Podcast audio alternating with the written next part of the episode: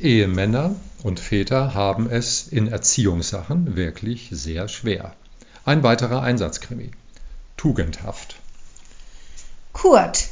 Der, nachdem er, weil er Disziplinlosigkeit und Heimlichkeit verabscheute, seine Kinder zu sich zitiert hatte, von denen sich eines an einem Nutellaglas vergriffen haben musste, ihnen und ihrer Mutter ebenfalls einen grimmigen Vortrag darüber hielt, dass man im Leben nur etwas werden könne, wenn man sich im Griff habe und Versuchungen widerstehen könne, Tugenden, die ja heute nicht mehr zählten, schlich anschließend, weil es ihn erschöpfte und entmutigte, miterleben zu müssen, wie seine Kinder und auch seine Frau zunehmend moralisch, körperlich und geistig verwahrlosten, in seine Werkstatt und nahm die zuverlässige, lebensgroße und gefühlsechte Elisa aus dem Spind, um sich von ihr trösten zu lassen.